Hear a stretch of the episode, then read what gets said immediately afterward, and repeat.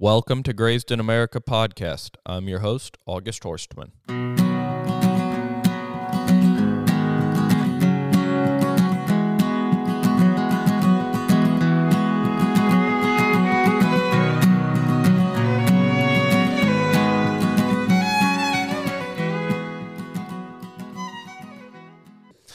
You got a few buddies that were the, that are all like ranchers around here that you can do that just sit around and Yeah. shit and stuff. yeah, I need to do more of that because those are really fun. Um, Yeah, I've kind of got. I'd like to get multiple viewpoints at the same time, and like have like a kind of like where I'm more mediate a discussion. or discussion slash little more intense yeah, discussion. yeah, something like that. Yeah. Um, my one buddy farms with his brother and his dad. One really good friend, and I said, "Well, let's uh, do let's work out like your succession planning and all that on Yes. air, and I could me- I could mediate that. That that's actually a really good idea. I think that would that would make some good content. Just like find the family too that you know is going to get a little intense too. Like, almost like a Jerry Springer type podcast for uh, agricultural Jerry Springer. yeah, August, August. That's, that'd be awesome. yeah. So or like culling decisions, you know, like let's get all the cow records in here, and you, let's all build cases, and I'll just like sit here and listen, and Yes. I'll I'll Yeah. make the judgment in the end. That's there you go. Yeah, what is it like, Judge Judy? It just yeah, this is your courtroom. You make the final call. Yeah. See, she's been here seven years, and then the son, just, she's open. it's like Yeah, she- doesn't matter. she has a cloudy eye. yeah, yeah. Claudia, I don't mean nothing. that would be fun. That's you. You're onto something there. I think. yeah. So that's I don't know. We'll see if it happens. I doubt it will, but I I can dream. Yeah, yeah. It's easy to think how great it would be, but getting someone to willing to come on and do that might be the more of the challenge. Yeah. And like we did I did one episode with some guys and it was it was really fun and we rode around and uh, looked at cows, you know. Basically, we rode. They rode around with me and insulted my cows the entire the entire time. Yeah, yeah. well, I'm feeling a little bad now because I said a few things out there today. Oh, no, like, it's okay. Yeah. You did not say anything near as bad as oh, what good. I've heard. Okay. Hey, and I think I finished everything with uh, "It makes sense in your context," something along those lines. So. yeah, it makes sense you have one that skinny. Yeah, yeah, yeah. No, that's funny though. That's good. That you know they're buddies if they're comfortable enough to say those kinds of things. Oh yeah, front of you, there's no holding back, no filter. I wish they would sometimes. My mental health wishes they would hold back. yeah, yeah, that's no fun though. Yeah. no, it's all in good fun. Um, but yeah, uh, that was a good start. So I'm here with. Uh, you want to introduce yourself? Yeah, yeah, sure. So I'm Jared Luhman. I uh, I'm from Southeast Minnesota. It worked out pretty well. I'm driving down to Southern Missouri today to pick up some bulls that we co-own, um, and somehow mapping it, it actually took six minutes off my drive to come to your place. So kind of had to stop by, but that worked out great. Uh, but yeah, we farm up in Southeast Minnesota. A um, couple hundred registered red Angus beef cows. Uh, crop farm, a few hundred acres as well uh, with my dad and myself. So Cool. yeah, Um, that's a f- you're a Pharo cooperative. yeah, yeah. We've been on the all 300 cows Uh, roughly. 230 cows we're calving out this spring, and yeah, they're all registered red Angus, and we're cooperative producers for yeah Pharo Cattle Company. I think I asked my dad how long it's been. He's not even sure. Probably 15 something years now. been with them. And uh, so I've got a few questions there. Um, with Yeah. so you do red Angus only. Do you have any Yes. intentions to run a composite bull or put on some Herefords or Um, or it's kind of the it's your bread and butter's the red Angus. For so when them. I started, when I came home from school, I started with a small group of Hereford cattle, actually cow calf from the same guy I'm going to pick up these bulls with, and uh, ended up getting out of those a few years later. But I think it was a pain having multiple breeds and like all the composite things. And we love our reds. We spent uh, the main thing that you know kind of got me out of that was after a while. Um, you know, talking with people and kit and stuff is like, you, you know, in 10 years, you could have the only really good low input Hereford kind of herd around kind of a thing. And that was cool. But I'm like, we already have this fantastic red Angus group of cows that we don't need. Why spend 10 years dealing with the pain of making these Yeah. cows something that we already have in our reds and we love our reds? So I can't foresee myself really doing too much different. Mhm. The idea of composites intrigues me, but I don't see, I don't know. like yeah. a composite through his program. yeah. Yeah. And, and just, you know, if we ever went commercial uh, too, maybe could Mhm. see having a commer- or a, a composite herd or crossbreeding for terminal sires for sure would be intriguing. But um, yeah, I think we'll probably just stick with the Yeah, while you're reds. doing what Yeah. you've got and Yeah. the deal you're in. Um, so what? So 230 cows. yeah, So let's say you got half heifers, half bulls, right? So 150, 115 heifers, 115 Yep. steers or bulls. hmm So what what happens? Let's start with your your your your male side. So how many Sure. roughly go to to the bull program? How Yeah. many get castrated? And, yeah, yeah. So of the the bull calves, and it varies every year. Um, I would say roughly sixty percent get sent out to Nebraska and Colorado is where our bulls are sold. Um, so Pharo Cattle Company has bull sales both spring and fall sales. In the spring, they've got a sale in Missouri, Colorado, and Texas, and in the fall, they've got a sale in Montana, Nebraska, Colorado, and um, did they add, Alabama. Yeah, they No, added Alabama. Alabama. somewhere. Yeah. Yes. Alabama, I think, is in the fall. Um, and so uh, ours sell in Nebraska and Colorado. So uh, we'll pick off in January. They sent we send them out there in January. Mhm. Uh, we'll pick off the ones that we think are fit to go out there, roughly sixty percent. Uh, maybe on a good year, we might have 70% go out there.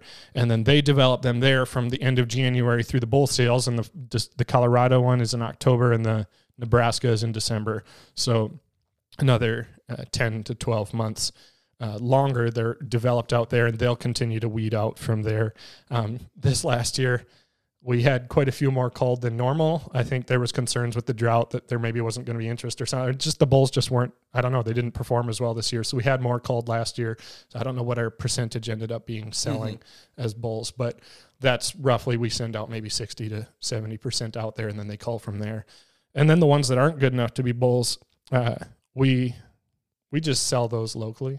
Um, Through a barn, or do you have uh, just like repeat this was customers? the first year we we've previous prior to this year we've always sold to one person who finished beef for Niman Ranch. And so he Okay. liked our genetics. He was always happy with them and he came back every year. But this year price of cattle was high, price of grain was high. He's like, I hmm I think I'll just not buy cattle and sell my grain and, and be Yeah. happy that way. So that's what he did. Um, and uh, we sold him to a neighbor of ours who's got a barn, a feed barn of his own. We sold him direct. He came, looked at him, picked him up, paid us what we both felt was a fair price.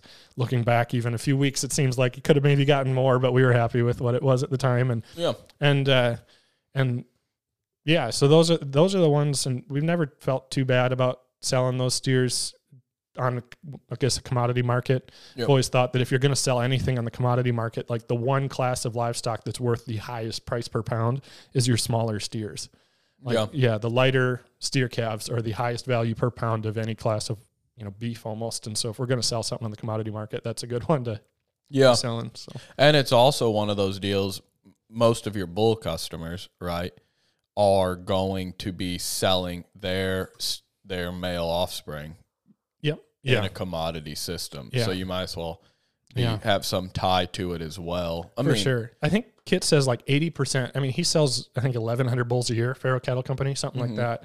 Um, number like seven on the seed stock one hundred, and nobody's heard of us almost unless you're in this kind of low input regenerative grazing kind of a model. Yeah. But I think eighty percent he says of his customers sell their calves on the on the commodity market. Like Yeah. very few people are finishing grass fed beef, and so a lot of times they'll look at our cows and go, oh that's great for grass finishers, you know, and all, but it doesn't make sense for us commodity beef sellers. But that's yeah, not true at all. To your point, yeah, these yeah, these do just as well in a commodity system. And yeah, yeah, going out to to finish in a yard. yeah, yeah. Um, so then on your heifers, Mm-hmm.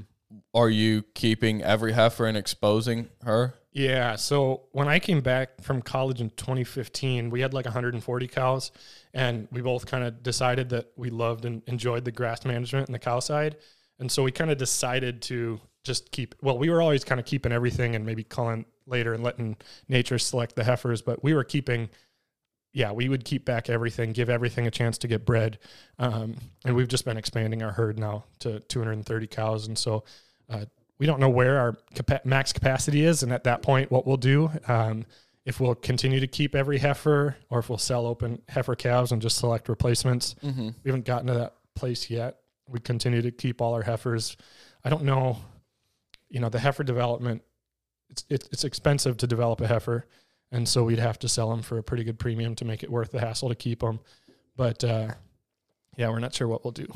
Yeah. So when you say it's expensive to develop a heifer, what are you talking? Just the grass and then your winter forage? Our yeah, we're in the upper Midwest. Winter feed is our biggest expense. It's it's expensive and um and just it, it's not even that we can do it profitably, but when we compare, like we went to ranching for profit. I think you no, you've not been there yet. I'm not. But they uh, they talk about you know breaking out everything into enterprises, and when we break out heifer development from cow calf, separate them out. Our heifer development pr- enterprise is our least profitable enterprise per animal unit or per acre. Yeah. And so if we're going to have the opportunity to put either heifers on this, you know, farm, this amount of grass, we need X amount of, you know, acres to feed this livestock.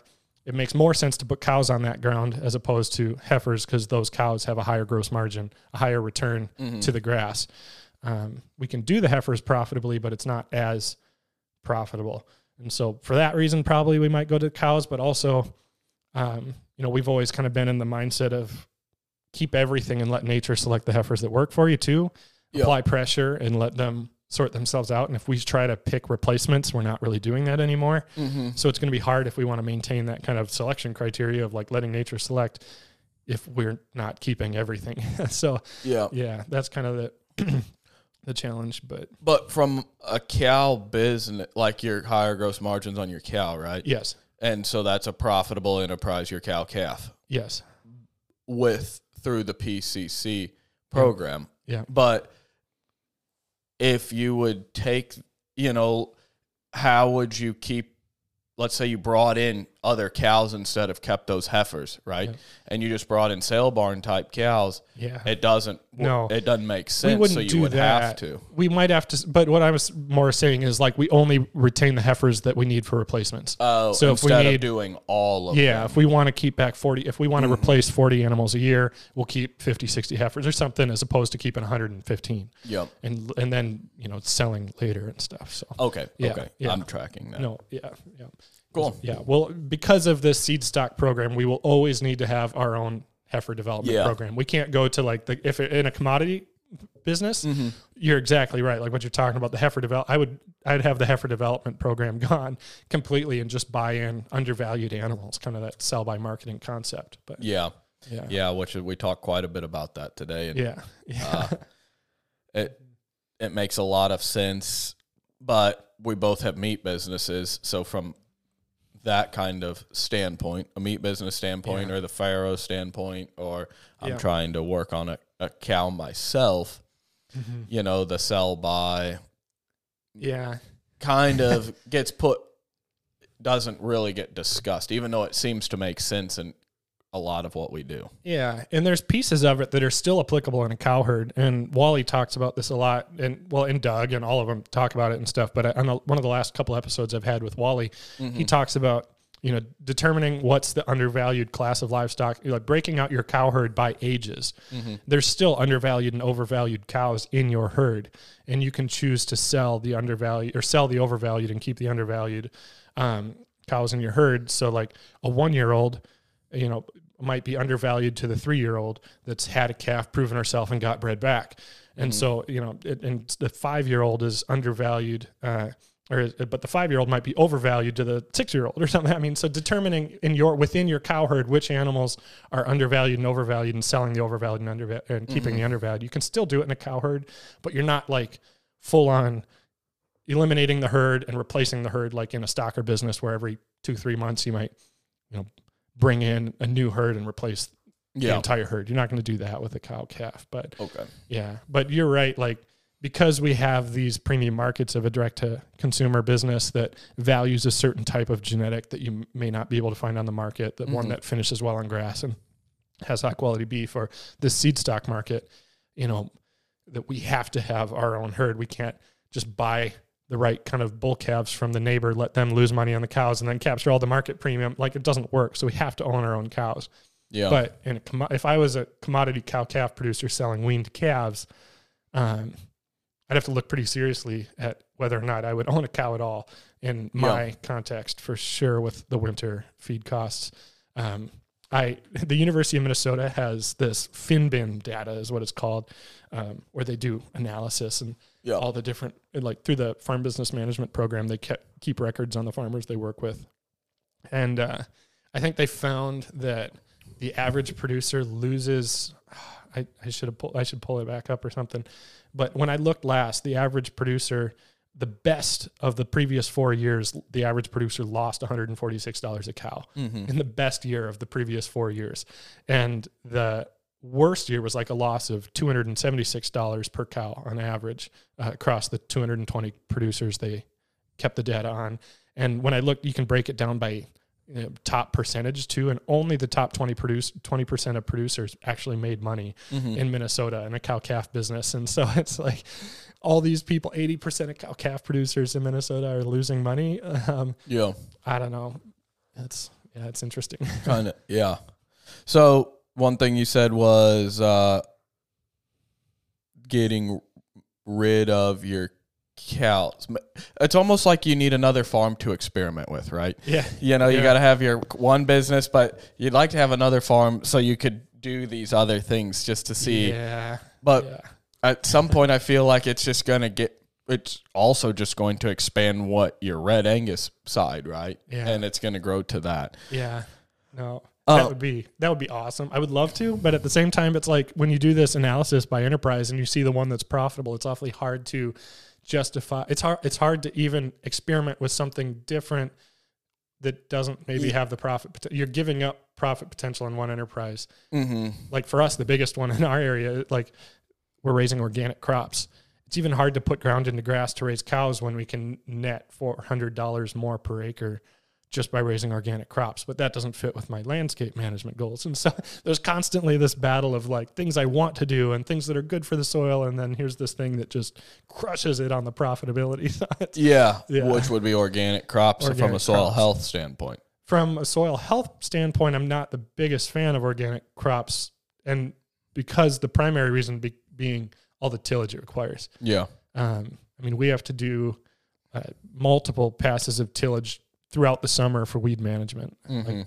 and and uh, there's some people that you know I will never spray, and that's the way it is, and so therefore I will till, and then I struggle with the tillage. I'm, I, I don't know. I struggle with it. It, it. The more I learned about soil health, the more I dislike it. But also, there's just a lot of labor into that and a lot of work that's not that enjoyable. So yeah, but you're Yeah. still net profiting significantly higher. where yeah. Like yeah, a Do lot you- higher. So, but I think that was one thing you mentioned today while we were looking around that that is a plan is to get out of cropping. Eh, it's something we want to do. We just have to figure out how to do it. how to find So- another enterprise to net. Yeah, because like our challenge in our area, I was always raised saying you need like a thousand acres per full time family member or per full time family to farm full time. Yep. Um, so if that was the case, we have my dad's family and my family, two families. We need two thousand acres, Mhm. and that's in cropland. We have eight hundred acres of total pasture and cropland for two families. So we're at forty percent of the acre mass that we should, based on com- eh, based on commodity pro- production, Yeah. need to be full time farmers, and and so we need premium markets somehow. Like this Yeah. organic has been the reason. Like I I don't discredit my dad for doing organic crops. Like that was what took our farm to where it is. Like he he was extremely profitable doing this, worked his butt off for a long time, and, and that's what's built the farm into what it is today. Um, but our definitely our goal would be to get away from organic crops if we can, and ideally go to all grazing. But it's another challenge of up in our area. Um, in cropping country, it doesn't take long to fold out a planter, you know, so it, it doesn't matter if you have to, you only do 40 acres here and then you fold up the planter, go down the road a little, do another 40 acres. Mhm. But that doesn't really work well for a grazing business if you got little Yeah. chopped up chunks of grass. And so it's tough to run a cattle business up there where it's hard to come by large contiguous chunks, chunks of ground too. So yeah. I don't know. It, we're not really in the best location to be in a grazing business, but I don't know. We're making it work, I guess. So, Yep. yeah. Um, on the cropping side, so your dad's been organic cropping for some time now. Yeah. 23 years. He started in 2000. Has he seen a difference in soil health as he's kind of, impl- you know, I mean, basically, you got to use heavy tillage in that Yeah. type of system. Has he seen things that look different from then to now? And he was really good about like as far as organic producers, I would say my dad is like one of the I don't want to say pioneers, but like he was very intentional about going out and seeking out the best information and trying to be the best producer possible. And so he was cover cropping and he was rotating Mm-hmm. land into perennial pastures that would graze for a few years and then break back out into crops and stuff. And so he was managing the well the land about as well as you can in an organic cropping system. Um, and yet, uh, but he's even admitted lately and stuff. Looking back, he says he doesn't think it's gone backwards necessarily, but he thought at the time when he started organic, this is the way forward. And he, he's kind of admitted that he's not sure that it's really progressed the soil much in 23 years Yeah.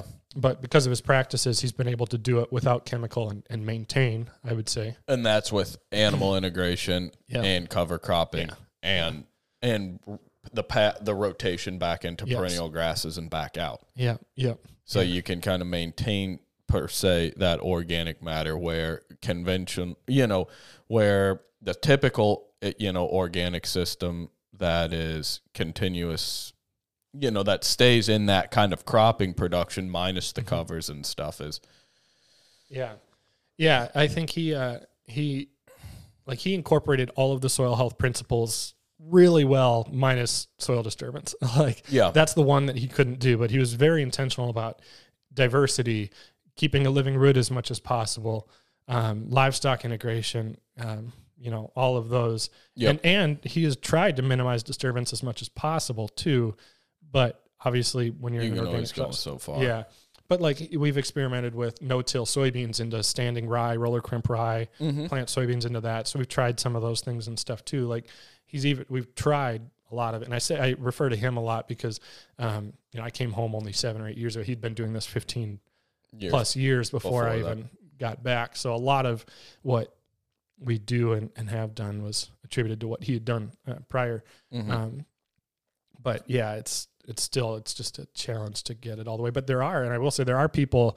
Um, Dan DeSutter and Rick Clark are the two guys that come to mind in Indiana. I think one of those I states uh, okay uh, down there, but up here from or up there from down here, Yeah. in Missouri, I guess, but down there from Minnesota, where I'm from, um, that are doing 100% no-till organic on thousands of acres, like like three to seven thousand acres, I forget something like that. Mhm. Like tremendous organic no-till cropping, which to me just blows my mind because I don't even know how you do it. It- to me, it's like you're trying to fight nature and plant a monoculture yeah right? But you're taking all of the tools in the toolbox away. you're taking away chemical, you're taking away tillage. But they've figured out and are doing it, and they've admitted there's challenges, but they're doing it. So it gives me hope, I guess. But Yeah, somebody said it, it kind of takes some of the just the driving, you know, just to get in the tractor and drive, where it puts more management, planning, and thinking back into it. Not Yes. that that's not what people are doing, but but it yeah. does it, it does take like a another like something else Yes. where it's not just okay, we need to spray on Yeah. this day. no, when you take away those tools out of the toolbox, you're forced to think totally differently. Yeah. and there's not a wealth, there's not the agronomist out there with all of the answers either. So Yeah. yeah, they literally have to figure it out as they go, and they're so uh, huge props and respect for those guys doing it. I, uh, I don't know. Yeah, I, I question whether it'll work long term, just because, like I said, it's you're literally nature's being is to fill bare spaces and diversify and all these things, and they're trying to plant monocultures, monocrops, without all the tools that we have to fight nature. So I I don't know if it'll work long term. I sure hope that it does. Yeah, and plant succession, right, is annuals followed by perennials. Yeah, yeah. So The Um, perennial weeds is the challenge. yeah, and grasses, yeah, yeah. right, because it's gonna want to go back to Yeah, pra- prairie, Yeah. which is what it was. yeah, yeah, exactly. And so uh, we'll see. I, I guess ultimately that's why I love grazing is that it's in my mind the only way to efficiently and really well do no-till organic, like fully organic no-till. You don't need any inputs. You don't need any chemical. You don't need tillage. I mean, it's such an efficient, nice system. That's why I love grazing, but it's a challenge. I was mentioning to you earlier. I just love this farm here because you've got this contiguous land base, and we've got Yeah. half the acres on eight different sites, and so it's like really challenging when you're split up all over the place to manage as well and efficiently. Yeah, that is you know a giant unfair advantage, right? Yeah. Is w- having one chunk to to manage. You saw crossing a creek, what that's like.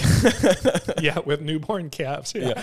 it has its management challenges. yes, it does. Yeah, yeah. Uh, but I would take that over a trailer and a five mile drive or something Yeah. any day. True. Yeah. Yeah. Could you imagine trucking all that? Yeah, no, that's what we we're just talking before I left here. We got the trailer hooked up to come and get these bulls down in Missouri, and when I get back, we're gonna have to.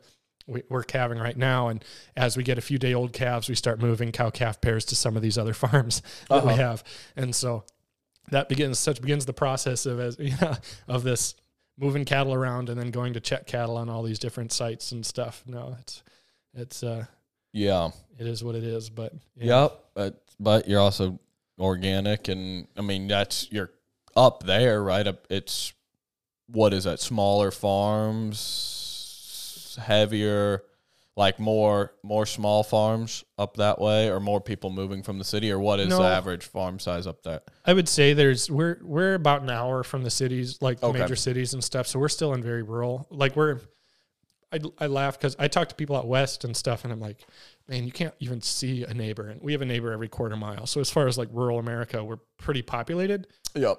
but most of the land is still in in crop- agriculture. in yeah, agriculture. and most of that is in crops. Yes, Okay. pretty much anything that can be in crops is in crops Okay. So most of the what, pasture is like little like ravines or chunks that you know really shouldn't or can't be cropped. Okay, so that's kind of what you're more. That's why it's a lot of it's all chopped Yes. up. It's not from housing or subdivisions. Yes. It's from crop ground, and you guys Yes, are getting exactly. these So, little like- pieces that are too steep or too. In the last Whatever. two years, we picked up 180 acres of pasture, which is in our area. It's pretty productive ground. I mean, it's like one and a half to two acres per cow. So that's like the ground for 90 to 100 plus cows Mhm. total. But it's on four different sites, and it's all of those are cropped all around it. But they're steeper, you know, hillsides, creek beds, Mhm. um, stuff like that. So yeah, that's where most of the pasture is. And then our farm, we we have put tillable ground into pasture because we can compete with conventional crops on profitability per acre with our seed stock market and stuff. Yeah. But uh, we we can't compete with organic crops. But because we uh, you know value land management, we're willing to give up some profit for Yeah. the, the benefits of grazing. Cool. Yeah. Um, with grazing, great. You mentioned grazing covers in your organic system. Is that a winter cover that you're grazing, or what? What? Because you guys get snow. Yes. Yeah. We get lots of snow. Um, Okay. the uh, Too much to graze through. depends and so we graze covers what our what i would say my goal is to do right now is we want to maximize like utilize the grass as much as possible to get us till we can get on corn stalks and, Okay. and i don't really want to have any extra forage once we can get on corn stalks because we have more than enough corn stalks to get us till we won't be able to graze again and when we can't graze corn stalks, we can't come back and graze the pasture either. Usually, and it's not so much a snow depth issue as it is a, an ice issue. Like Okay, the, it crust. gets warm and it crusts over, and we can't get any more grazing in and stuff. But usually, prior to this year, the last three years, it had been around the twentieth of January or later Mm-hmm. that we were able to graze through. And when most people in our area are grazing until like October and then they start feeding, we were able to get to the end of January. That was that was a huge savings. Um, you know, so now we're feeding three months instead of six or something. Mm-hmm. But uh, this last winter, snow came early and froze over, and so we were done by the middle of December, which hurt a little bit. But when we're great, usually what we do cover crops wise is sorghum sudan grass, and that's a warm season that we use to kind of get through our summer slump of the late summer Mhm. when our cool seasons slow down.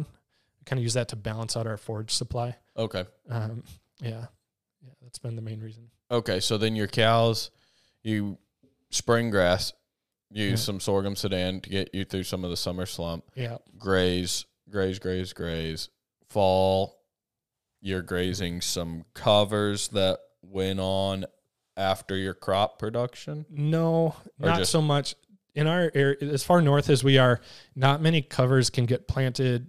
Like the cover crops come off end of September, October, November. Mm-mm. and there's not much growing season left to get cover crop growth. Like we'll plant covers, but you don't get much growth in the Okay, fall. so So, you we're get grazing s- crop residue at that point. Okay, and then you get spring covers that you graze. We do, but we don't usually graze them um, because for a couple of reasons. Well, one is uh, we already have an abundance of forage in the spring. I mean, that's our cool season, our spring flush. Mhm. We have 60% of our growth in May and June. So we have way more s- forage in the spring than we are than we need. So uh, we don't need the covers for that. And also it's pretty wet usually in spring and there's not a lot of root structure and so it muds up the ground pretty quickly on those covers. Okay. And usually the plan with the covers is to go into a crop after them. Mhm. And if we muck them up and rip it up, you Then know, we're kind of more to fix. we got more to fix. And so usually we're making hay on our cool season or we're roller crimping it for soybean production or we're just using it as kind of a green manure and we till it under or terminate it uh, somehow, you know, to go into a crop. Okay, so you guys are baling the hay that gets you through the winter. Yes, or buying. Um, we've gone from, and that's we've gone from making and selling a lot of hay to increasing the cows and uh, reducing the amount of like we we consume about the same amount of hay as we did when we had 140 cows, but we have 230 now. We've done that by extending the grazing season from October till the end of January. Um, so we, we still feed about the same amount of hay that we did, but we feed a lot more cows doing it. Um, but yeah, we do usually our part of our spring flush management is the warm season grasses and part of it is hay. Usually when we when we start grazing and we get to where the stuff we started grazing on is ready to regraze, mm-hmm. everything that's still ahead of us will make a cutting of hay on it Mm-hmm. and then we'll rotate that back into the grazing rotation on the next one. And then we'll get two or three more rotations on that. It's just in the grazing, uh, in the grazing rotation. Do Yeah. you, do you apply, apply fertilizer? we have not applied fertilizer on pasture as long as I can remember. But and you also take a cutting of hay off of it, and Yes. but you incorporate cows right away. Yes, in the next rotation, you know, it, it Yeah. gets one cutting of hay and then two to three grazings, probably two grazings off of it after that, Hmm. typically. That's pretty Yeah. cool. Yeah, and and we will bale graze back out on the land too. So when we feed our hay in the winter, it's always out on pasture. So we're getting that fertility back out there somewhere. We're usually not putting it directly where it was pulled off. We're picking the low fertilizers places, the low fertility places, and And you know, feeding it where where it needs it more so. But yeah, And you you said you're bale grazing. yes. So you- it's not in the way that I would like. um, and I don't know. There's people who do it in our area, and my dad's always said how challenging it is to make dry hay in our area. So we don't make any dry hay. We wrap everything, and it's wet. Because it's wet, we can't just set it all out in the fall, or it'll freeze solid like a rock. Uh, So we we set out about four days worth at a time. We'll bring out four days worth at a time. They can eat that, and then we'll come out with four days worth more and move it a little bit. We'll feed them, you know, right next to that, and we'll cover the ground slowly. But we don't set it all out in the fall. okay. But we only have to start a tractor every four days instead of every day. Yeah. yeah. Well, that's cool. Yeah. Um, and cover cr- or corn stalks. What Mhm. do you know about it? What do you like? How long have you been grazing stalks? Yeah. We've been doing it for like four years now. Well, we've always grazed our own corn stalks, but we never have that much corn ground, so we'd always graze it pretty quick. Yeah. Um, but a few years ago, there was a neighbor who's a no-till crop farmer. Um, no-till being important because it's hard to graze corn stalks that have been chisel plowed or you know buried already in the fall. Most people in my area turn it black as soon as they can get out there. So there's not many corn stalks to graze. But this no-till farmer had kind of realized the importance of livestock integration and wanted livestock on his land, and so he asked Mhm. if we wanted to graze on his corn stalks. And um, he's been fantastic to work with. Um, and so we graze on his corn stalks, and he's got more corn than we could graze. Like if we could maybe if we could graze all the way through winter, he might run out of corn stalks. But we we've never run out. It's always been a snowfall before running out of corn stalks issue for us. Um, but we'll bring him to his place uh, as soon as the ground is solid. It's either dry or it's frozen. He doesn't want him there in the fall if it's muddy, a muddy mess. So we wait till the ground's frozen, and then we'll graze on corn stalks, and that's fantastic. I mean, it's the nice thing is, I mean, it costs two plus dollars a day probably to feed a cow through the winter on on feed somehow, Mhm. and we can do it for sixty to seventy cents a day on corn stalks, Mm. which is practically free. I mean, it's really reasonable. Yeah, some of the winter grazing rates I was hearing down here was going to be like two thirty. Really, wow, yeah, for a pair or for a cow, For just a dry yeah, cow. lactate, or yeah, dry cow, yeah, yeah, exactly. So if we can do it for sixty to seventy cents or something, that's we're really happy with that, and that's because for him, it was just going to sit there otherwise. I mean, it wasn't going to get utilized. He wasn't going to till it under. And so if we can, he we probably get sixty cow days per acre, and if he can get sixty cents, that's thirty six dollars an acre more. Yeah, plus your making on his land. fertilizer, plus yeah, plus he's yeah he's yeah exactly. So there's really no disadvantage for him, and he, he makes a little bit of money. We get to save a, uh, a lot of money for our cow feed. yeah, Um, yeah, so we're pretty happy with that. The challenge, like I mentioned, is just that snowfall and that ice. what about water? Um, we're fortunate again with him is that we're 10 miles east and we don't have any live water creeks, tile lines that run or something like that on any of our farms. And he's 10 miles west, and every one of his farms that we've grazed on either has a creek that runs all year or a tile line that runs all winter. So they're just drinking out of the, yeah, out of those. He doesn't have any waters set up, which is super nice. yeah. Yeah, that's pretty crazy. And we've been lucky for that. Yeah. A- And you take your whole herd there? Um, so it's going to get a little more confusing here now. Uh, three years ago was the first year we tried sending our cows to Nebraska. And so we actually sent all of our cows to Nebraska and sent our heifers to him. So about 200 heifers. cows went to Nebraska. Four truckloads, so 165. We got about 100. We got like 42 animals, so like 168 or so cows we sent to Nebraska, Mhm. and all our bred heifers went to his place. Um, and uh, we did that for two years, and it was good. The pro like we paid 75 or 85 cents a day per cow, but the challenge was the trucking. It was like Yeah. after trucking down there, uh, it worked out to around a buck 60 a day, which was still maybe better than feeding hay. Plus, we didn't have to do any work. Mm-hmm. It was like the last I see him load him up on the truck, and I don't see him for four more months, and they come back, and it was a buck sixty a day, and I didn't have to do a thing for him. So that was nice. Uh, but last winter, he uh, he didn't want him back. I think he maybe lost an employee and didn't have the labor or something. Think Yep. He said so. He didn't want him back. Mm-hmm. But uh, yeah, so kind of confusing because four years ago everything was at his place. Then for two years the cows were in Nebraska and the heifers were at his place, and then this last year everything was back at his place. Okay. So, and you truck them to him too on semis? We do that ourselves with our trailer. Just Well, the one trailer? Yeah. yeah. Well, we have a we've got a 28 footer at home this Oh. year because this little 20 footer it was like I don't know 15 loads or something. Yeah. and the la- uh, kind of not so funny at the time, but a funny story.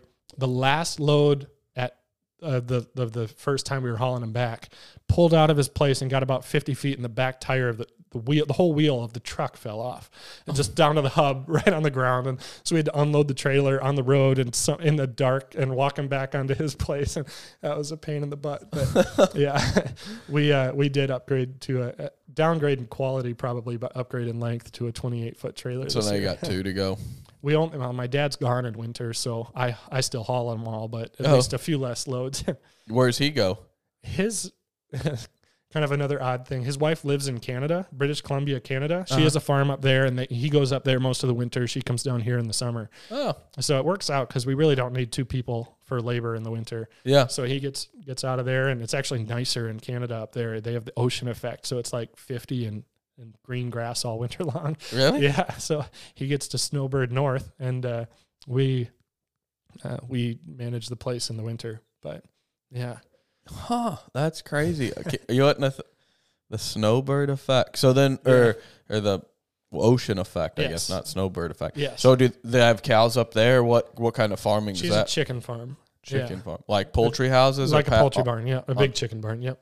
And then in the summertime, do they have? ch- Does she have chickens or? She does, yeah. But she, her son is helping there, and Oh, um, cool. yeah, stuff like that, and so yeah, kind of a unique situation. But Yeah.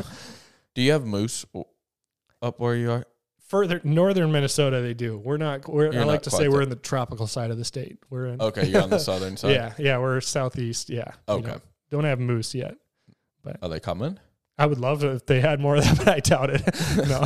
Although I think I ran, I think I saw a story of like a random moose in the Twin Cities this winter or something. So maybe they are. Uh, yeah. They're moving south. Huh. Crazy. Hmm. Um yeah, I I like uh well hearing about other people's uh places and Yeah. things they got going. Um Yeah. I don't think we plugged your podcast though. I think you mentioned an ep you referred back to a episode or two with Wally Olson, but Oh, we better plug it. Yeah. No, so I I do the Herd Quitter podcast. Thank you for the opportunity to plug it. Yeah, the Herd Quitter podcast, which August has been on. I don't remember which episode off the top. It was a head, while ago, I believe. Yeah. It I think it was within your first year or year Yeah. and a half. How many years have you been doing it? It was February, so a little over two years. It was February of something back then. Just trying to look back and find it now, but um, uh, yeah. For those who maybe haven't heard the whole story of your farm, you did an episode here a little bit ago with your brother where he asked a bunch of questions about you and kind of your farm and stuff. But uh, if they haven't and they want to learn more about, your Yeah, farm, I- they can go I send listen to that people- I send people to that one. Um, Just gotta but search. that it was a while. That was a while ago. I was Um, just spending oh, all this time scrolling for it it. and I came can just press the search bar. I Episode twenty-one. okay, and it came out in June of twenty one. That's right, June twenty eighth, twenty twenty one. Okay. episode twenty one. Cool. Yeah, yeah. So, Uh. So, what all have you learned? Have you have you Mhm. implemented things that you've learned? Yeah, that's a good. That's a good question. I should have thought about that more. Um, man, I feel like I have to look through the episodes. There's so many; they all just kind of like Yeah, I, I guess that's kind of a, a hard question that hits you right off the side.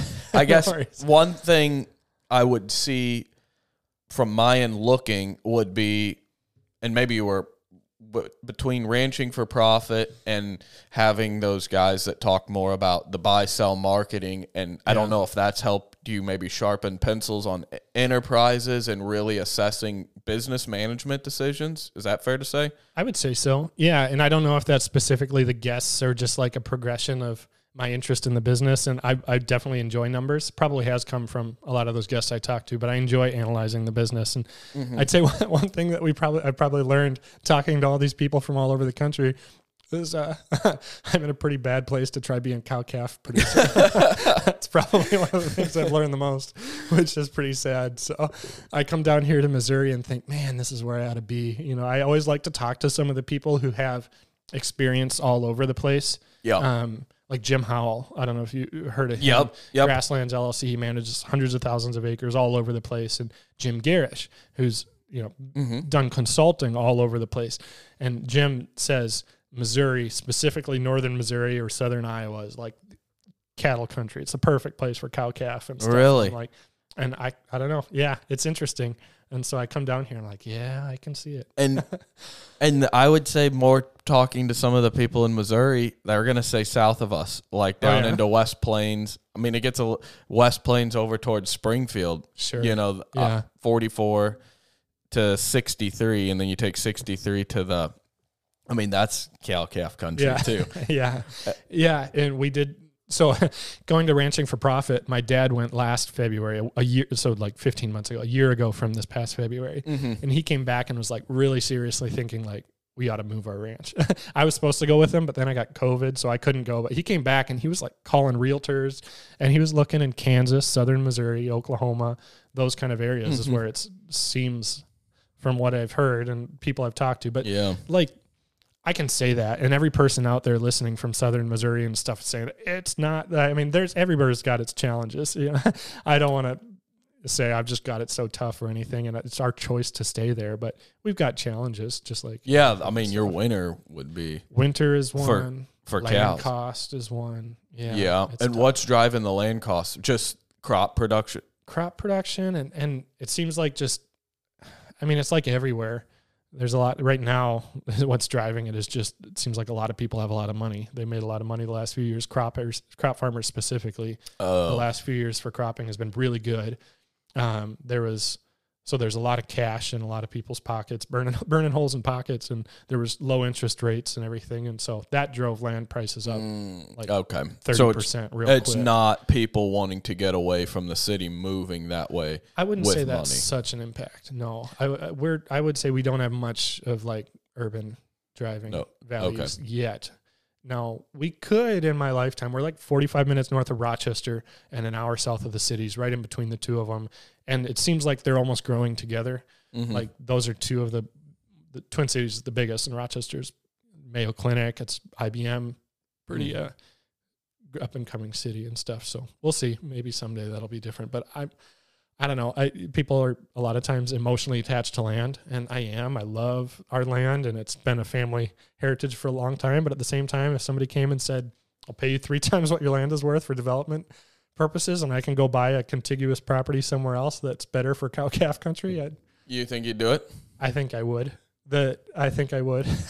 I don't know. It's interesting. So, like I mentioned, when my dad uh, came back and we were looking at other properties, Yeah. we were really seriously thinking about it. And from a business perspective, everything we looked at, it was like, yes, you should move. And my wife, credit to her, who's very uh, intelligent and thoughtful and stuff. We were driving back from meat deliveries in the cities once, and she was just like, "This was this is not every two week period in our life, but it was a, happened to be a very social couple weeks." and she's like, "Think about what we've done in the last couple of weeks. We had dinner with Justin and Andrea, our friends. We had dinner with my parents. Went down. We went dinner with Mm-hmm. your parents, and we went to church with all our friends. We talked to these guys at church and stuff like that. And if we were in Missouri, we wouldn't know anybody. Our family would all be gone. All of our college friends would be gone. She's like, you know, there's something to that. And we're like, you're right. Like, I'm willing to give up some profit. We can be profitable here. We can make a good living. I don't need to maximize my profit just, but give up my whole social life and family and friend network. And so that's, that's probably, I'm more tied to the f- social network than to the land specifically.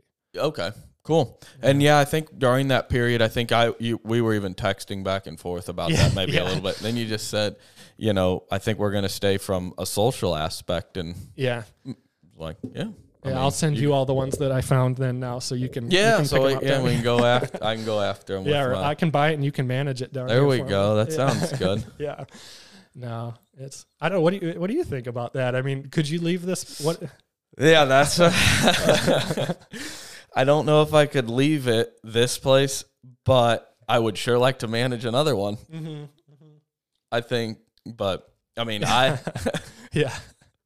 but I mean, I have. Yeah, that's a good question. I mean, I think it would be neat to have the opportunity to manage another piece in addition to this one, but to be able to capitalize on other enterprises or, you know, where this one's more focused to maybe building a cow that I think fits my context and work, you know, the meat business. I mean, 60 miles from St. Louis, right? That's my market. It makes sense that this would be, you know, where the finishers are. Yeah. But, you know, doing something deeper, you know, deeper south, southwest of here, where maybe my further away from a market and focusing more on the buy sell and uh in that way but Hmm. but trying to figure out that aspect of it but then both of them need to benefit from each other Yeah. Yeah. Interesting. Like I know I I thought at one point maybe a place down here in Missouri would make a lot of sense and have like a group of fall calvers that are four or five weights by the spring that can go up to our Minnesota place and just graze through the summer. Yeah. And then we don't have any fall calving kind of like a benefic you know kind of the yeah like one that benefits yeah. And that would that would go hand in hand. Or like you said that would benefit each other so maybe Yeah. the my genetic base would go to a different place south and then all Mm-hmm. the stuff that falls out and coals would come to the finishing Yeah. finishing facility Yeah, yeah, exactly. This could be your finishing farm. Yeah. Although you pro- uh, hopefully you can grow your market to what this can finish too. But yeah this is uh this is yeah. i mean is it'd be close to 300 beeves a year yeah, probably but or if it you know, but to get to that, if you're doing it all off your own genetics, you're gonna have to have 600 cows. some yeah, somewhere else. You're gonna have to have Yeah. 600 cows somewhere yeah. else. yeah. So that's, that's So interesting. and then you So, or go ahead. nope, no, you're fine. Well, like, so I've thought as well about like, I would love to manage a place somewhere else. And I'm curious your thoughts on this. And I talked to my dad about that. I was like, I'm not opposed to buying a place somewhere else. I just don't want to move there. Mm-hmm. That doesn't mean we can't own and manage a place and hire a manager. We can go down there. We could, like I commented on your, uh, runway at your place down here or something Yeah. like that. I Could get a runway on a ranch. I could fly down and just go Mm-hmm. help out on the busy times, you know, the calving season Yeah. you know those things i mean he wasn't so interested in that which is totally fine. He's the equity holder. If he's not interested in that we won't do that and stuff. Someday i could see potentially doing that but what are your thoughts on manage would you try and find a place no you said like further southwest how would you manage that place? How active would you be That would be like you know the big days, the fun days. yeah, yeah you right. know the the work cattle work days. But you would have to have a place big enough for a person to Yes, work at a labor because unit yeah yeah you would have to have at least one labor unit Yeah. The nice thing is if their busy seasons somehow are opposite, that you could have a labor unit managing each, and you can kind of flex between the two for the times that they require extra labor, maybe somehow. yeah but if you're going to run a you know 600 head cow calf they're still going to be there year round and then your Yeah. finishing herd would still be need a, an entire year round labor unit Yeah, but if you had a manager on each, and then you could kind of flex between Oh, the two. yeah, you would definitely- busy seasons. Yeah, definitely. You would Yeah. definitely and probably hire a lot more of the fence work done. The day to day stuff. Yeah, yeah, you'd get your infrastructure set up, and then I think one guy or can run. Well, I know one guy can run this, yeah, yeah. You're doing it. Yeah, yeah. uh, Well, a question for you, put you on the spot here, if you Yep. don't mind me asking. Can one guy do it if you paid the guy for like if he's not invested in? A lot of times people work more than the one labor equivalent because it's their place. They're willing to do the work of two. Could Mm-hmm. Yep. one person do your job here if you paid if they were working like a regular employee? Does that make sense? yeah, I yeah, I see what you're saying, and I would say probably not because if you would look at it from two different, you know, you have your cows, your livestock, your grass management, right? Yeah. Then you have the meat business side. Yeah. So could one person do, you know, a, have a nice job doing the 40 hour, you know, doing a 40 hour week with your cows and grass and chores maybe on Saturday, Sunday?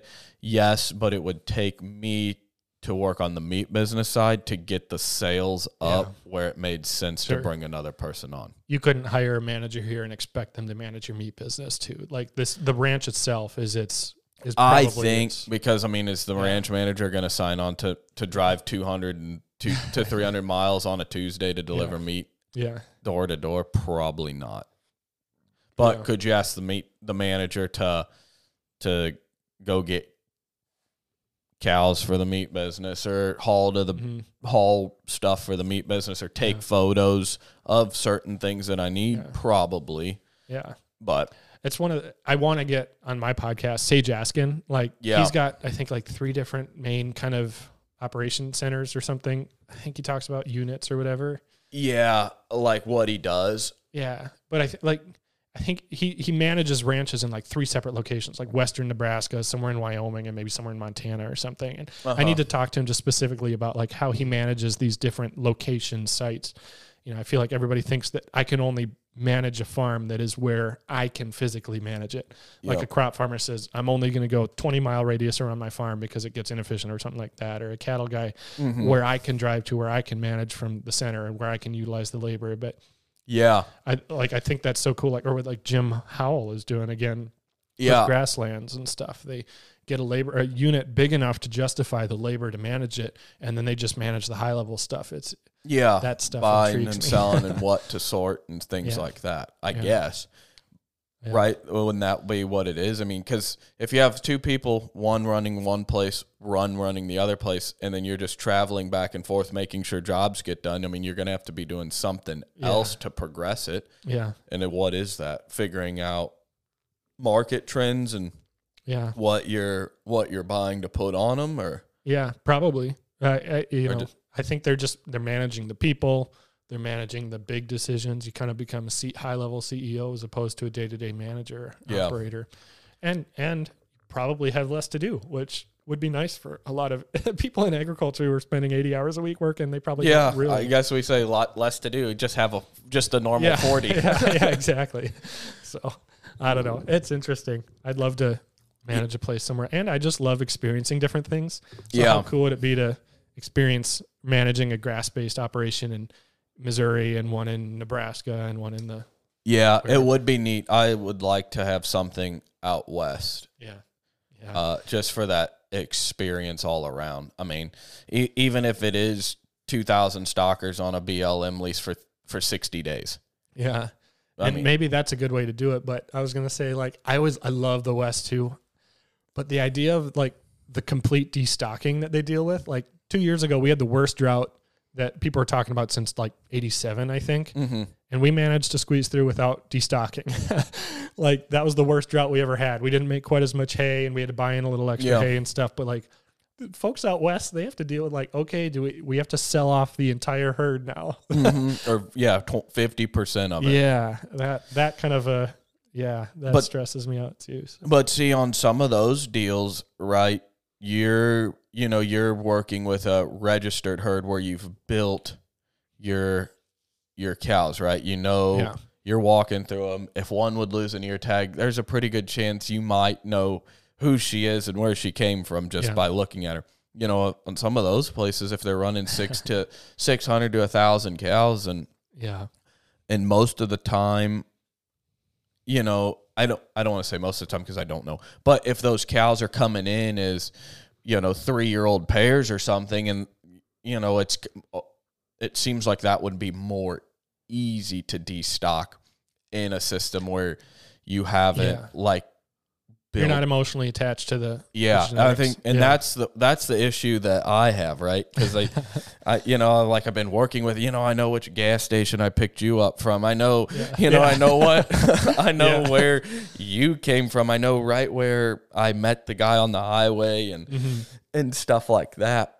And just to think about getting rid of it, it's like, well, but you could make good, you know, or to, well, looking at the bigger picture of where I'm headed, you know, it seems like you could just get rid of them and Mhm. and then buy undervalued, which is, uh, you know, these seven year old pair, you know, young pairs, thin Yeah. seven year old pairs right now. Yeah. So Yeah, no, that there's probably truth to that. I, uh, I, it's interesting. Like, I don't find myself that emotionally attached to the cows, even though we have these fantastic cows that my grandpa and my dad built for Mhm. decades. That you know, they're wonderful cows. I know that, but it's I find myself much more attached to the the land and the grazing, and then the business side of this more so than the cows themselves. Like if the number is said tomorrow to sell the cows, I might. really, I, I might be able to if I was confident that that was a long term best thing. Like, yeah, if I knew for 10 years these cows would not be a moneymaker, I'd probably Mm-hmm. sell them in a heartbeat. yeah, but how would you? kn- how- I mean, You that's like You what if? It's just like a theoretical thing and stuff. But I know people who know for a fact their cows lose them money every single year, But and they they st- continue to own them because they love the cows. And Yeah. I'm saying that if I knew for a fact my cows were losing money, they'd be gone in a heartbeat. I'm not emotionally attached to my cows, Yeah. even though I have decades and generations of my family, not just generations of cows, but my grandpa started this Red Angus herd. Okay, yeah, Yeah. I'm tracking with what you're saying, and I think I would be. I'm think I'm in the same boat. Like I could get rid of it if I knew they were, Mm-hmm. you know, Yeah, not making money. yeah, yeah, yeah, or that there was something better or something. Yeah, but it turns out I don't know my books enough, so I can't make those decisions. yeah, right? yeah. yes, and that is that is honestly like one thing that we need to get better at too. I just had this week released one with John Haskell of Ranch Right LLC and uh-huh. stuff, and like man, he's expensive, but I really want to use that service. and get a better handle on my numbers like so bad because yeah, we need to do better at it. yeah, and that's finding that that kind of farm ranch accountant mm-hmm. exactly. is yeah. difficult. Plus, and, and like he says, I mean, he he went to ranching for profit. He puts it in that kind of a model too, or you can mm-hmm. break it out by enterprise and you can look at gross margin analysis between enterprises and stuff. And I know it's valuable, but it's you're talking a lot of money. So Yep. yeah, but maybe someday. It's it's like kind of a chicken and the egg, or a, you know, put the cart before the horse. Like, do you invest in something like that to know your numbers better, to make the best business decisions, to make more money, or do you figure out how to make more money first to invest in that to make better business decisions, kind of a thing? So Mm-hmm. yeah, Huh. Yeah. That's I don't know, this fun conversation to have, you know, kind of planning and not planning, but just kind of like where do you want to yeah, where do you want to go or what Yeah. what would you like to see? I mean, Yeah. do you think you can m- make money enough money to cash flow and buy land? Oh, good question. We've been talking a little bit about Airbnb here today, driving around, seeing all your beautiful uh, prairie pasture or beautiful pastures here and stuff. And I, I'm really intrigued by that idea. I think one thing that is cool about this grass-based business model is its beauty, and Mhm. people love it. Like we had a farm event for our customers last fall where we put a big tent on top of our pasture and looked out over the whole farm, and we had a hundred something people come out, and they just loved it. Like Yep. we get to experience it every day. We take it for granted. but People Mhm. love it, and they will pay big money to be able to experience it. And so I think tapping into that somehow. I I've talked to people who have houses on their ranch that they make like pretty much pays their salary just to rent out that ran- that house. And I know people who have put a little yurt in a woods on their little acre little acreage, and they make a living off of a yurt in their woods Yeah. and people who do like a little vintage camper that you could buy for less than 10,000 bucks and it makes over $10,000 in a summer. Like there's big money to be made in that. And I, I do think that that is a, probably a way to help it cash flow and to make it work, but purely cash flow produce inorganic crops. I could, I'm pretty sure I could do that. yeah, I could. But again, do I want to? Am I willing to do that? I don't know. Yeah, I mean that you make up a good point, right? One enterprise may not cash flow to buy land, you know. Yeah. Well, you know, cow calf. Mm-hmm. But you know, cow calf with maybe some direct marketing Yeah. and then other things that aren't late extremely labor intensive all the time, right? Where it's going to tie you up causing you to do chores constantly. So maybe bees Mhm. uh like a like a rental house per se or like a Airbnb, you know, those yeah. types of things add up. I think off too often people I got or from my experience, you know, I was spring and fall calving. I had a meat business, Mhm. pasture pork, pasture layers, broilers. Yeah. I had a few goats. Death by diversification. Yeah. And then, you know, yeah. so what is that's like seven deals. Yeah. You know, you spent half the day just doing chores Yeah. and and checking on everything and Yeah. then and that's where like we probably all need to get better at this working on the business versus working in the business. Like Mhm. all of that stuff is probably like fifteen dollar an hour work. Yeah. now. I mean, you could hire that done for that, and then you could focus on renting out a particular property uh, at at five hundred dollars a night and making big money because you took the time to go out and you know stage it, photograph it, put together an ad, put it on Airbnb, and post it, and respond to texts and messages about this property, and all of a sudden you're making five hundred bucks a night because you took the time to stop doing something that you paid someone seventy five bucks a day to do yeah. or something. You know. Yeah. No. I think I think that's good. Yeah. But then the other question is what do we want to do with our time? If you've now gotten yourself a job that makes you a bunch of money, but you hate it every day because you're not doing the stuff you love, like rolling out polywire and, you know, spending time with the cows, did you really do yourself a favor? I don't know. Yeah. and that's where kind of getting rid of a lot of those other enterprises, you know, and just focusing on I enjoy the customer interaction from a meat business and uh, you know, pushing genetics to to a lower input system which you know provides for my meat business also makes a better cow herd Yeah. you know that's the part i enjoy i enjoy the the, the selling little cow groups here and there for X amount of money. Yeah. Yeah. No, I and if that's the stuff you enjoy, I don't know. Yeah, like I go back and forth on this personally. Do I want to spend all my time doing that, making a little bit of money, or do I want to focus on making a lot of money doing stuff I don't enjoy, investing that into something that can make me enough money that I don't need to work and I can go back to doing the jobs that I wanted to do in the first place? Yeah. And that's I kind of mentioned like my wife and I are trying to buy rentals, and I kind of see that almost as our goal of like we'll just buy these cash flowing assets so that it doesn't matter if I'm doing the fifteen dollar an hour jobs that I enjoy because I don't need to make one hundred and fifty dollars an hour anymore. I may, Yeah. you know, I don't know. It's Because you got the investments elsewhere and stuff. yeah. I yeah, that's a good Yeah. point. Do you manage those yourself or do you use a property management? No, we, we manage them ourselves. Yeah, it's So, pretty like- minimal work. Yeah.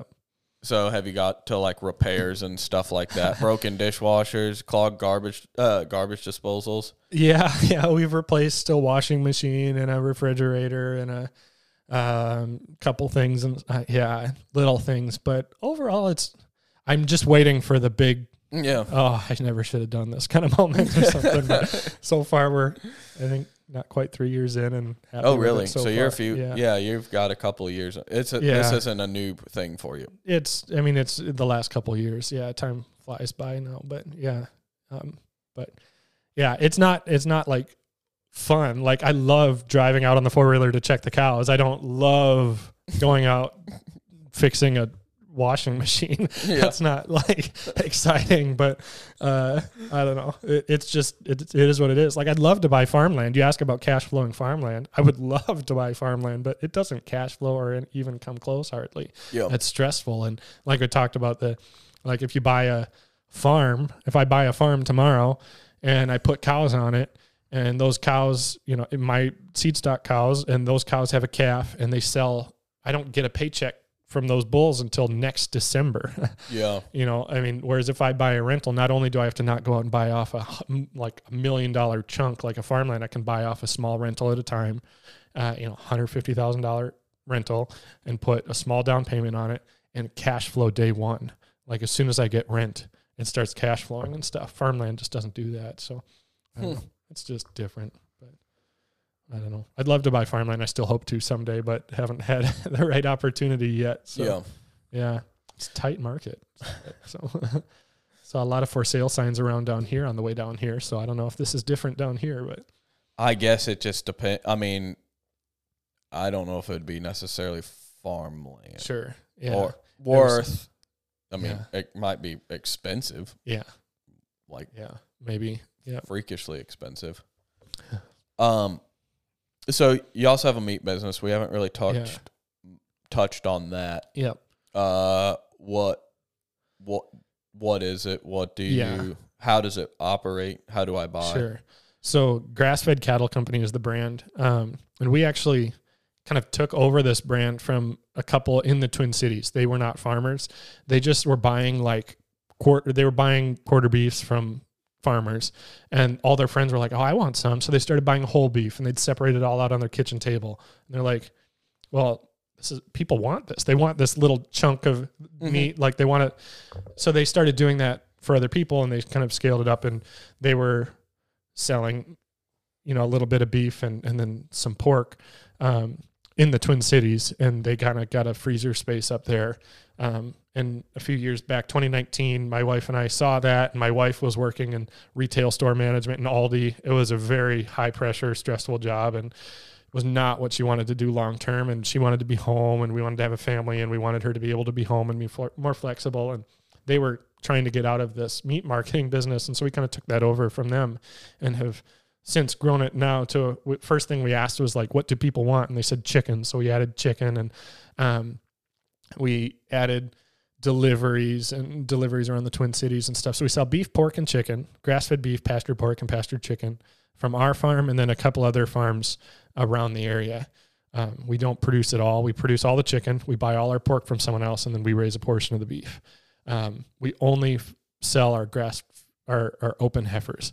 Like I Mhm. mentioned, we sell all our steers and stuff uh, as, as calves. But um, So that's what we're doing with that. We have a freezer space in the middle of the Twin Cities, which I think is one of our kind of unfair advantages or our kind Mhm. of what's really helped us is uh, the previous owners set it up. It's, it's it's kind of like a basement location in a really nice neighborhood. It's not like an actual storefront. It's just like a storage room in the basement. But there's 12 chest freezers and we have all this meat there. And people can order online, pick the day. We're up there four times a month. Um, they pick the day they want to uh, come pick up the meat. Uh, they're like a, two hours a day, four days a month. Um, they come, they give us a call when they're there. We bring their box right up to their car. They don't even have to step out, and then they leave.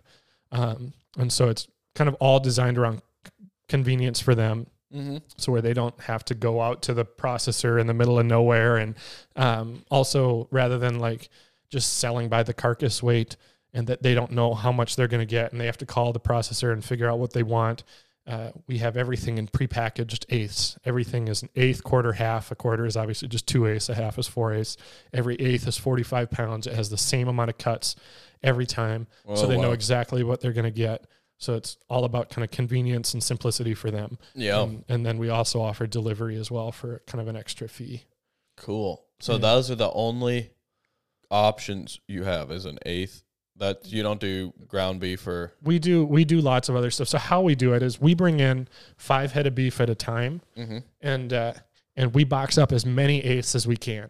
Um, and we'll always run out of one cut first. We've never had it where we have exactly the right amount of cuts to make it ultimate eighths. So okay. eventually we'll run out of ribeye steaks or run out of brisket or something like that. Whenever we run out of something and we can't make any more eighths, everything else we have we list individually. We just take individual cuts and we list it on the website Mhm. by the cut, and so people can come on. That's how we do our inventory management. Kind of is like, uh, and we may be out of ribeyes for a long time because we always run out of ribeyes really fast, but we have all these other things. So after we make all the ace, we list everything we have extra on the website by the cut, by the pound. They can buy that. Uh, we also have monthly meat clubs. We have five and six pound subscriptions. We have 11 pound subscriptions. Um, we can do a meat club that has beef, pork, and chicken. You can do a beef club that's all beef. You can do a ground beef clubs that just ground beef. Those are our monthly subscription boxes. And is that all ran through your subscriptions are ran through barn to Yes. door too? Yeah. Yeah. Everything is on Barn2Door. Yeah. Do they have an app yet? Uh, they have, I guess I'm not sure. They, Like an app app on for- your phone, right? for customers and stuff or for us? Like, Yeah. Can you go on your phone and manage inventory through an app now? Yep. My wife does all the inventory management, but yeah, I can go like check my inventory now. I don't know if it's an app or it's a link to the website, Okay. I was just curious. but yeah. Um, cool. Yeah, the kind of figuring out how to get more bundles, more pounds sold per customer seems to be the name of the game, right? Yeah. Like I think I would love to offer lamb and turkey and all these other things, right? Because feel like the challenge is finding new customers. Is that kind of what you're alluding to? So try to maximize what you can sell to each customer. I think more so maximizing uh, or minimizing time per customer, right? With a delivery system, right? Going from delivering twice a month to once, you Sure. know, with Yeah. con- consumer education on Mhm. buying in bulk, price incentives to buy in bulk, Yeah. Yeah. because that cuts down on so much, right? Drive time, handling. Yeah. It does. It also, I mean, like you said, I mean, it's price incentives. So if you just price it to where I'm happy to do the delivery because it's making me that much more than it would be. Yeah. know, that's true. Like our our monthly meat clubs that are 11 pounds are like five dollars a pound more than buying a 45 pound eighth. I think, or something Because like that. of the delivery. it just well, not, no, the delivery is extra just Oh. because they're buying a smaller quantity Yeah. because they're buying 11 pounds instead of 45. And so I'd rather sell more 11 pound boxes. To me, it's worth the extra $5 a pound or $55 a box to Yeah. box that extra box as opposed to save making those four boxes and make one 45 pound box, if that makes sense. Yeah. No, But- it makes sense. I don't know. Yeah. I don't know if that's right or not. Do you think you see people turn off, or do you see people go from the 11 pound to the eighth? I, the majority of our sales are eighths and still is bulk. Uh, I don't know what percentage, but the majority of our sales are eighths, quarters, and halves. But maybe 10 to 15, 15% I think is probably in uh, subscriptions. which we just started recently, Mhm. like a year ago. So it's picking up. Um, and we're getting more and more monthly subscription boxes. Uh, and the nice thing about the subscription boxes too is is they're not pre; those are not like set what's in them. So we can use that for our inventory management as well. Like if we have a bunch of extra stir fry, um, this monthly meat club, every monthly meat club's getting a box or a package of stir fry. Mm-hmm. Um, we can kind of use that to shift what, like we have this extra meat, so we'll put this in the monthly meat club this month. Okay, So- and I guess a stir fry, kind of like a fajita meat, or It's yeah, Or- that, yeah. or is it similar to like a kebab? It's like long strips that you would make Okay. with like Yeah. vegetables and Beef rice and or broccoli, something. Yeah, stir. yeah, exactly. Okay, fajita. Yeah. Cool. So, yeah, it's it's kind of nice for that reason, just to kind of be able to use like inventory management. I don't know if you have struggled with inventory management or not, but that's my biggest struggle. Is like I would love to do restaurants, but you have a restaurant that wants all your steaks. What do you do with all your roasts? And you know, I don't know like yeah. same thing with a customer. If we just listed everything on the website by the cut, um, we would be out of ribeyes tomorrow, and Yeah. we would have this endless supply of all these other things. And so that's uh, constantly trying to manage how we get rid of everything before we bring in the next five head of beef Yeah. is our uh, challenge. it's hit or miss with what it seems like it's very specific. Like right now, most of it is ground beef, right? Is what I move the most of. Really, Yep. And we always have extra. like so I have funny waiting how that works. like right now I have a waiting list of people and I think the last time I looked it was like over three hundred pounds. I should have brought a few. I could have brought you 300 pounds. we always have extra of that. Yeah, so yeah, and that's kind of what I'm focused on is a ground sure. you know, bulk Yeah. ground beef business because it's easy to handle. You know, Yeah. it's easy to sell. It's one pound. You know, it's not a bunch of random weights. It's packaged nice. It's vacuum sealed. Yeah. Stores good in the freezer. Do you have retail customers or is everything direct? Uh, yeah. So that would be. I mean, basically, it's emails from people and text message say, "Hey, I've been watching your website, but there's, you know, you know, there's nothing, you know, Mhm. and I've been out of stock for a while. So I have nine deep freezers. I only have one on right now. really? Yep. And it's Wow. been that way for a couple months now. And I'm That's awesome. Well Yeah. done. That's like a fantastic problem to have. Not even a problem. yeah. And so uh but just focusing on kind of the ground the ground side of it. Yeah. Um yeah. it just seems it'll like with working on genetics and what I'm doing, right? I have cows of all sorts of sizes that are, you know, like okay, there was this bull made my some of heifers too small, Mhm. right? And so I got these little fat Yeah. 800 900 pound heifers, you know, and I got Yeah. some that were 11. So it's like to sell quarters, halves, and wholes, you know, I have a spe- only a certain number of slots. Um, if I do five a month, you know, not all five will go to quarter, halves, and wholes Mhm. because I can't, because they're going to be all over the board. So yeah. using the outliers and, and ground and, and still taking stakes off of them, but, Yeah. um, but just less steaks, right? Yeah. Yeah. They're smaller. So you have to be creative on how you market it. Sure. Breakfast steaks. Oh yeah. yeah. The family. I don't know. Bite sized steaks. Yeah, yeah. So like a like a ribeye that's half a pound, right? Uh, Yeah. Just like a little littler type heifer, right? Yeah. You just you know we have a I have a breakfast steak, a petite ribeye, and then a normal ribeye. Huh. Randomly just made me think of uh, Kit Pharo shared in his newsletter description or something, or as discussion group something. Uh, a company that com- it looked like I didn't look that close. It dehydrates a full ribeye steak. Uh huh. You, you've seen that? I have seen those. Uh, yes. Is it car? It's is it carnivore crisps? That sounds right. Maybe. Well, I forget. It's like a. Th- Yeah, it's like it takes like a pound, one pound steak down to like three tenths of a pound. yeah. So it's basically steak jerky, right? Yeah. It was like that's super creative. And it's like I just was thinking how small it is after dehydration. Yeah, and Like then to shrink shrink Yeah, one of my half pound ribeyes that's like a Like size of a silver yeah, Yeah. silver dollar. Looks like a Dorito. exactly. exactly. Yeah. Yeah, you saw some of my little cows out there. You yeah. Well, there is absolutely truth to efficiency in smaller animals, and if you can market it direct too, where you don't have the dock that you might get at a sales barn or something. yeah, that's my biggest thing is Yeah, you know fantastic. on you know a third period cow that weighs you know like a bred heifer of mine is weighs six fifty. Yeah. Yeah. I have heifers calving at six fifty to seven hundred. You know, Yeah. Yeah. and so yeah, you take a you take a hit, Yeah. and and so I can there is a there is a line right of pushing it to the extremes, right? Yes. Yeah. No, So- I, I agree, and that's where we like like I mentioned with PCC, eighty percent of our customers are still on a commodity market, and so we've kind of chosen that 1100 1200 pound range as our ideal cow because we could get more efficient cows but then are we starting to push to the extreme where we're not no longer marketable on a commodity market Yeah, because then your producers are or your buyers, right? mm-hmm. Your bull buyers are are making you know mini herds, mini cattle. Yes, yeah, and and I get kind of frustrated with some producers who I think are breeding bulls that make them money, sure, but they're not doing their customers any favors. And if we start doing the same thing, breeding smaller and smaller cows, bulls for smaller and smaller cows for our customers, and now they don't have a marketable calf, Mhm. we haven't done anyone any favors. So Yeah, that's a good point. Good point. Yeah.